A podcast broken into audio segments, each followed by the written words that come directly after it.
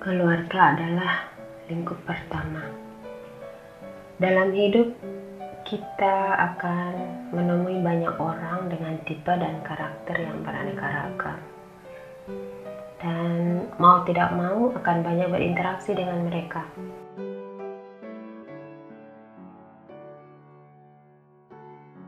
Ada kalanya membuat kita heran, bahkan mungkin tak bisa kita pahami dan terima. Tapi itulah kehidupan, hidup bersosial dan bermasyarakat. Lalu, bagaimana caranya agar kita dapat hidup bermasyarakat dengan baik? Agar dapat tercipta kerukunan dan keharmonisan, mulailah dalam lingkup terkecil kita. Mulailah dalam lingkup keluarga. Mulailah menjadi anggota keluarga yang saling menjaga dan menghormati, menyayangi, melindungi, memahami, dan mengasihi. Dengan begitu, kita akan siap untuk hidup bersosial dengan baik. Hidup bermasyarakat dengan harmonis dan saling menghargai. Bukankah masyarakat yang baik adalah salah satu cerminan peradaban yang maju? Jadi ingat ada cerita tentang seorang pekerja di pusat kota Paris. Tiap pagi berangkat kerja dengan kereta bawah tanah. Pulang hingga larut malam.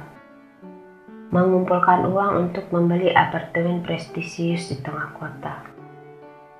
Lalu memboyong serta keluarga dan menghabiskan masa pensiun di sana.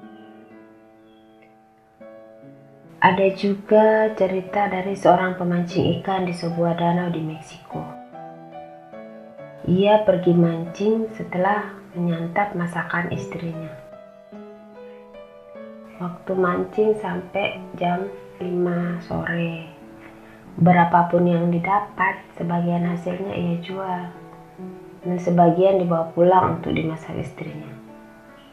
Kemudian ia menikmati makan malam bersama keluarga kecilnya tanpa lebih dulu menunggu waktu pensiun.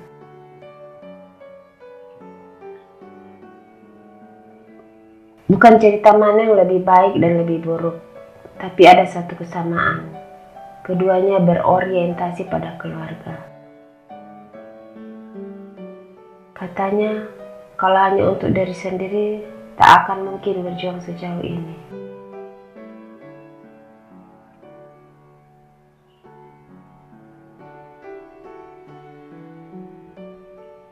Mungkin benar apa yang dikutip oleh sebuah buku.